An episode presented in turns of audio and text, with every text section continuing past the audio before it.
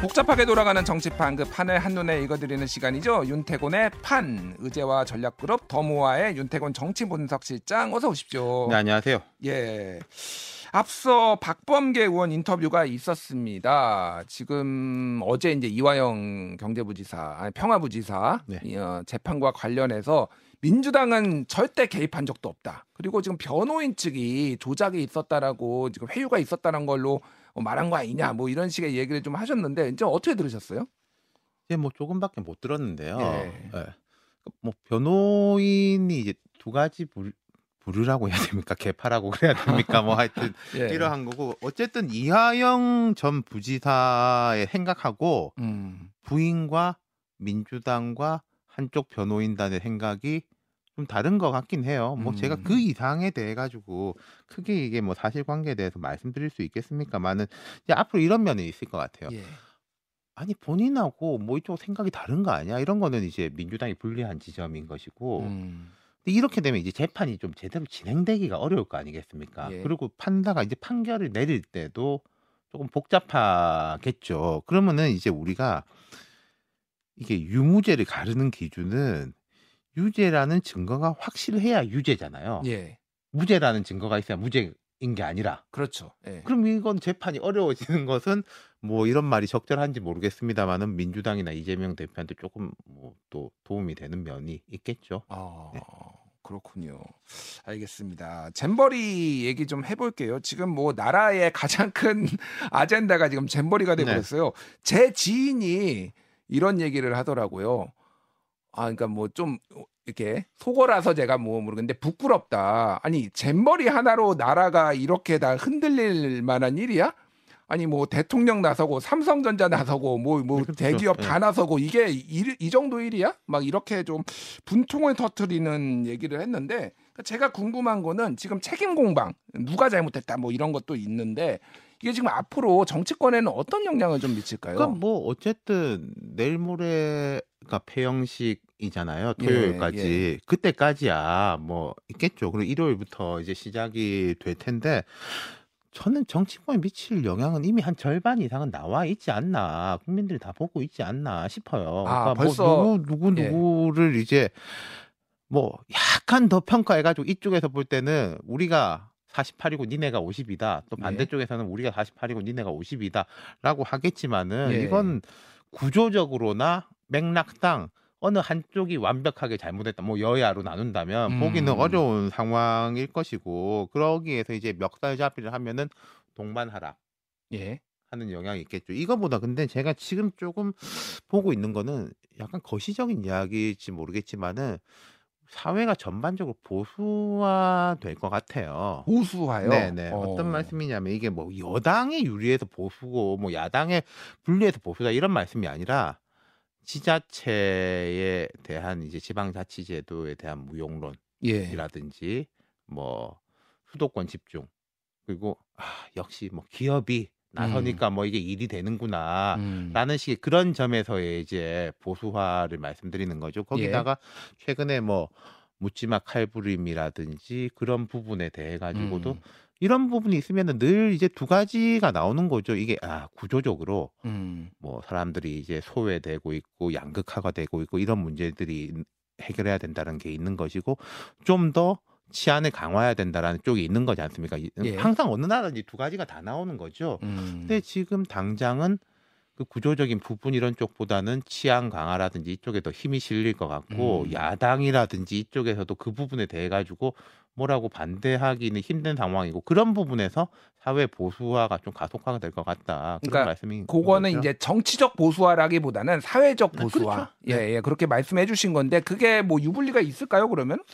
그건 좀 장기적으로 영향을 끼치겠죠. 앞으로 음. 총선에서 어떤 식의 공약들이 나올 아, 것이냐. 공약. 그렇죠. 어. 그리고 이제 아까 제가 지자체 이야기 말씀드렸습니다마는 지금까지 음 이건 뭐 진보 보수로 나눌 수는 없습니다마는 지방의 개발이 중요하고 이게 국토 균형 발전이 중요하기 때문에 예타를 뭐 많이 이렇게 늦춰야 된다. 이건 사실 여야가 같이 갔던 쪽이에요. 예, 예. 거기에 대한 반발. 아. 예타 같은 거 빡빡하게 해야 된다. 지금 뭐 하자. 양평의 고속도로 같은 것도 이게 제가 지금 계속 말씀드린 건 어디에 유불리가 아니라 예. 거기도 그런 쪽으로 적용이 될 가능성이 높겠죠. 지금 각 전국에서 이제 실시되는 뭐 벌려놓은 게 얼마나 많습니까? 이 공항, 음. 저 공항도 있고 공항도 많고 뭣도 예, 많은데 예. 그런 것에 대한 전반적으로 좀 빡빡하게 보는 그런 분위기가 형성될 것 같아요. 알겠습니다. 뭐 새만금 공항도 예타가 면제되고 뭐 지역 균형 발전을 위해서 비용 편입 분성이 0.5밖에 안 나왔는데 네. 뭐 그렇게 됐는데 그런 것들이 좀 더 이제 엄격하게 될 것이다라는 건데 여론조사 하나 오늘 나온 거 소개시켜 드릴게요. 윤 대통령의 국정 수행 지지도가 어, 먼저 여- 연합뉴스와 연합뉴스 TV가 매트릭스에 의뢰 지난 5일에서 6일 조사한 겁니다. 윤 대통령 지지율이 지난달에 비해 0.4% 포인트 내린 38%를 기록했는데요. 부정평가 이, 이 이유가 좀 눈에 띄네요. 1위가 처음으로 경제, 민생 이렇게 왔습니다. 그래서 국민의힘 지지율은 37.4, 민주당은 28.2 이렇게 나왔습니다. 이거는 어떻게 보세요? 어쨌든 내렸다라고 하는 거는 잼버리 뭐 등등 영향을 미쳤다고 봐야 되나? 0.4%를 가지고 예. 지지율이 내렸다라고 하는 거는 오차 좀 범위 많이- 내긴 하죠. 예, 예. 오차 범위 내인데다가 저건 뭐 맞지가 않고요. 그런 음. 좀 호도하는 거고 예. 경제 민생 부분에 대한 거는 지금 얼마 전까지 어쨌든 잘잘못이라든지 논쟁 같은 게 외교 안보 후쿠시마 그다음 저 이제 나토 정상회의 갔을 때 뭐 논란 같은 걸 중심이 됐지 않습니까? 계속 외교가 예. 항상 부정도 긍정도 1위였어요. 그게 이제 예, 예. 일단락되고 경제 민생 쪽으로 간다. 그리고 앞서 제가 말씀드렸던 잼버리 부분도 있고 그다음 이제 칼부림도 있는 것이고 양평도 있는 것이고 이슈가 그쪽으로 음. 진행이 될 거예요. 앞으로 음. 이게 이게 뭐 잘잘못이 아니고 그럼 이제 여든 야든 그 부분에서 이제 정쟁도 이루어지고 대화도 이루어지고 되는 건데 저는 뭐 차라리 조금 긍정적인 면이 있다고 생각해요. 알겠습니다. 자, 민주당 얘기 좀 해볼게요. 이제 문재인 만찬, 뭐, 요, 요거 얘기를 해보겠습니다. 자, 최근 문재인 전 대통령이 오는 25일에 문재인 정부 청와대 출신 민주당 의원들을 사저로 불러서 만찬을 열 것이다. 이런 보도가 이제 조선일보가 보도를 했어요. 윤건영 의원은 전혀 사실 아니다. 민영배 의원은 가짜 뉴스라 사과해라. 뭐 이렇게 반박을 했는데, 그러니까 이게 단순히 이제 만찬을 여는 게 문제가 아니라 여기에서 이제 총선 전략 논의, 뭐 수도권 민심 대책 논의, 뭐 이런 것까지 한다라는 거니까 이게 일종의 뭐 블로그 형성해가지고 아니면 신당까지 뭐 되는 거 아니냐, 뭐 이런 이제 설랑 설레들이 있었어요. 뭐 신당 이건 너무 과한 이야기인 것 예. 아, 제가 한 얘기는 아니고 뭐 일각에서, 예, 예. 왜 과한 이야기냐면 음, 지금 이재명 대표가 이제 민주당 대표이지만은 말하자면 이게 뭐 오너십이라고나 할까요? 음. 대주주라고 할까요? 뭐 적절한 표현인지 모르겠지만 이재명 대표가 그런 그 강한 장악력을 갖고 있다고 보기는 어렵죠 민주당 내에서. 근데 이제 문재인 대통령을 보면요. 예. 자, 한국 현대 정치에서 문 대통령만큼 이제 독특한 포지션을 가지고 있는 분이 없는데 어, 왜 독특하냐고 하면은 문재인 대통령이 2012년 총선 직전에 정치를 시작했습니다. 그 혁신과 통합이라는 조직을 만들어 가지고 그때 이제 손학규 민주당하고 1대1로 이렇게 합당을 하고 그다음에 이제 2012년 총선 앞두고는 한명숙 대표였는데 혁신과 통합 출신들 한명숙 대표, 문성근 최고위원이 1, 2등인데 뒤에 문재인 고문이 사실상 좌장이었단 말이에요. 음. 2012년 총선에도 강한 영향력을 끼쳤죠. 예. 2016년 총선은 김종인 비대위 체제였습니다마는 사실상 김종인 비대위원장은 CEO라고 한다면은 예. 대주주는 문재인 대표였단 오너, 말이에요. 오너는 그렇죠. 문재인, 예. 오너십이 있는 그, 그 공천에도 당연하게 문 대통령 강한 영향력. 음. 2020년 지난번 총선은 대통령이었지 않습니까? 예. 지지율도 높고 음. 그러니까 뭐 완벽하게 강한 영향력. 세 번의 총선에 대해 가지고 이렇게 1인자로서의 영향력을 끼친 인물은 박정희 이후로는 없어요. 아 박정희까지 거슬러 그렇죠. 여야를 어. 이렇게 두고 봐도 예. 뭐 김영삼, 김대중 이런 분들이 이제 있었습니다만은 근데 그때의 예컨대 김대중 대통령의 평민당이라든지 이때의 위상은 그때보다 훨씬 좀 낮은 위상이었기 음. 때문에 그 세 번의 총선 그러니까 지금 현재 민주당 국회의원들의 보면은 이제 우리 네트워크망으로 보면은 문재인 대통령하고 인연이 없는 사람이 거의 없죠. 한때는 뭐 친문이 아닌 사람이 없다 뭐 이런 얘기도 그렇죠. 있었잖아요. 이게 예. 민주당이 이제 원팀이라는 이야기가 나온 게 어. 그 안철수 문재인 갈라진 이유부터지 않습니까? 예. 이재명 대표하고 영향력 그 네트워크 망하고 문재인 대통령의 네트워크 망을 비교해 보면은 뭐 하늘과 땅 차이죠. 그러니까 음. 말하자면은 이 오너십이 여전히 있는 사람들이 딴 살림이 차린다? 그건 뭐 성립이 안 된다는 아, 이야기인 그러니까 거죠. 친문들이 우리가 대주주고 우리가 주인인데 그렇죠. 우리가 어디에 가가? 우리가 당을 네. 장악해야지. 뭐 그런 그러니까 건가요? 예, 지금 이제 전직 대통령이 예. 실질적으로 얼마만큼 이제 영향력을 행사할지는 모르겠습니다. 우리나라에서도 뭐 여러 전직 대통령이 있었지만은 예. 그렇게 강한 영향력을 행사한 사람은 없어요. 음. 하지만 이제 민주당이 지금 약간 특이한 상황인 것이고 리더십이 계속 흔들리고 있으니까 이 문재인 대통령의 이야기가 자꾸 나올 수밖에 없는데 가만히 있더라도 이야기가 나올 수밖에 없는데 예. 뭐 어쨌든 의원들이 좀 상당수 모으려고 했던 거는 사실인 것 같고 음. 거기서 뭐 발제까지 하려고 했다. 예. 그러니까 이거는 이게 무슨 일이지? 라고 생각을 할 수밖에 없는 거죠. 음. 또문 대통령이 오늘 지금 어젠가 호남 지역에 가가지고 행사도 치르고 있다라고 하니까요. 예. 네. 그러니까 어쨌든 전체적으로 보면은 이재명 대표는 좀 불편할 수도 있겠다. 그렇죠. 이게 예. 어쨌든 간에 민주당의 이제 구심력, 뭉치는 힘보다는 이재명 대표 현 지도부로 뭉치는 힘보다는 자꾸 좀 바깥으로 시야를 돌리게 하는 음. 그 원심력을 강화하는 쪽으로 작용할 수밖에 없으니까 예. 좀썩 이렇게 마음이 좋지는 않을 네, 것이다라고 얘기했는데 이재명 대표가 지금 첩첩 산, 산, 아, 산중이다 이런 얘기가 나옵니다. 본인의 사법 리스크도 있고 그리고 지금 돈봉투 사건도 있고 그런데 지금 굉장히 부담을 주는 것 중에 하나가 혁신이 지금 논란이에요. 혁신이 김은경 위원장의 어떤 개인적인 논란, 뭐 그리고 이제 노인 폄훼 논란도 있었지만은 지금 당장 혁신안 내일 내놓기로 했는데 이거에 대해서 지금 비명계 반발이 매우 강하거든요. 이건 좀 어떻게 보십니까? 혁신위가 뭘 내놓든지 간에 예. 그 혁신위가 이걸 할 수 있는 힘이 있느냐 어. 그냥 거기에 대해서 되게 부정적으로 봅니다. 끝났다. 사실상 그건 뭐- 끝났다. 아니 그러니까 시작할 때부터도 예. 혁신위가 처음에 이제 그 뭡니까 불체포 특권 그 건에 대해 가지고도 별로 말이 안 먹혔잖아요. 예. 그리고 되게 제가 의아했던 건 그때는 뭔가 주류랑 교감하에서 나온 게 아닌가 싶었는데 그게 사실 상식적인 거거든요. 그렇죠.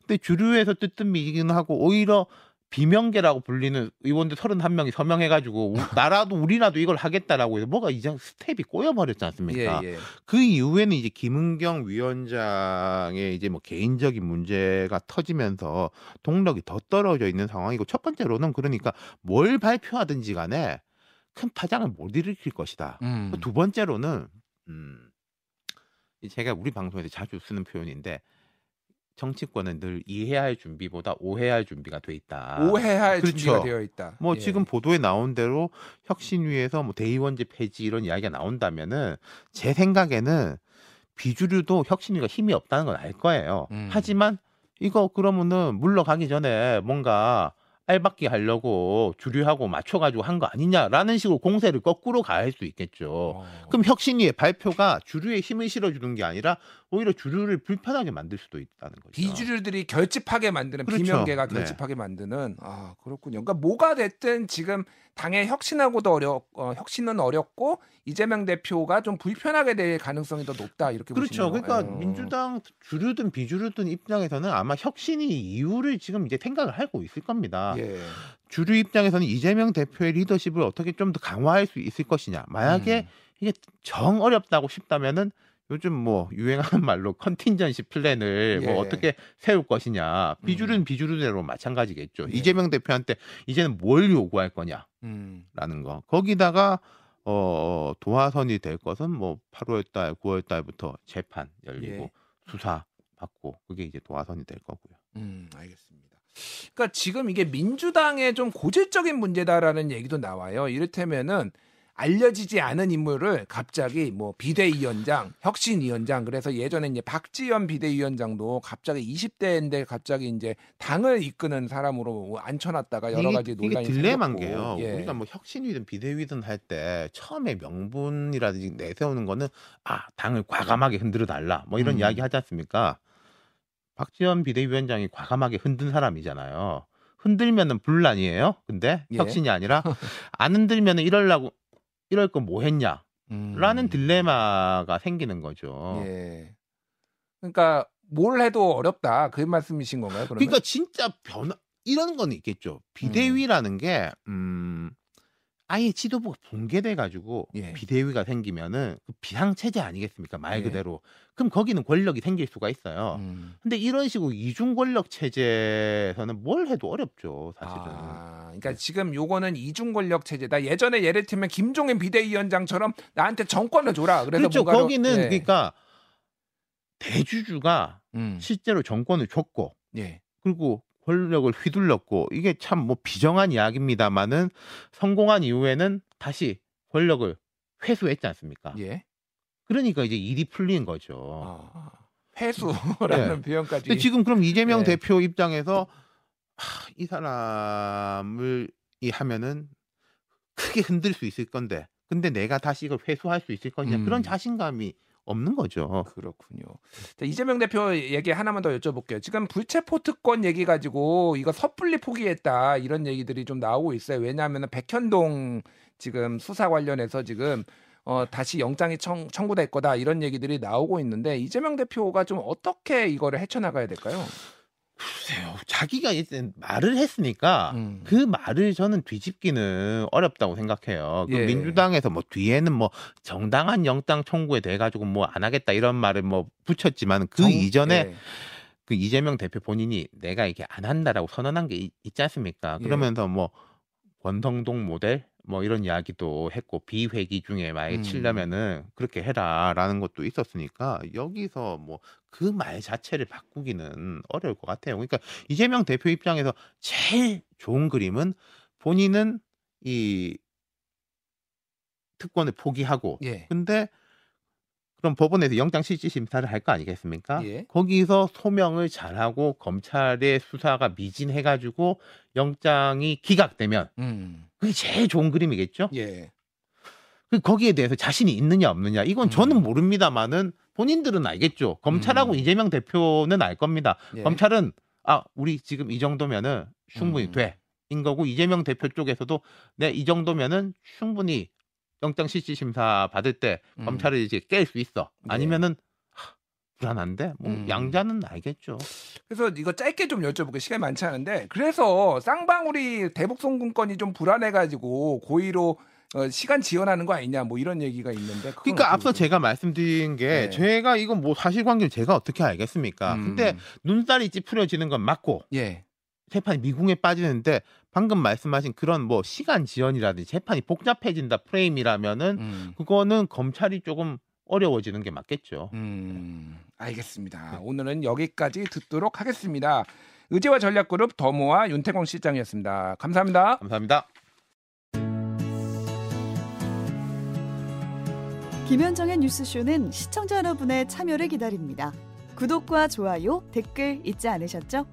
알림 설정을 해두시면 평일 아침 7시 20분 실시간 라이브도 참여하실 수 있습니다.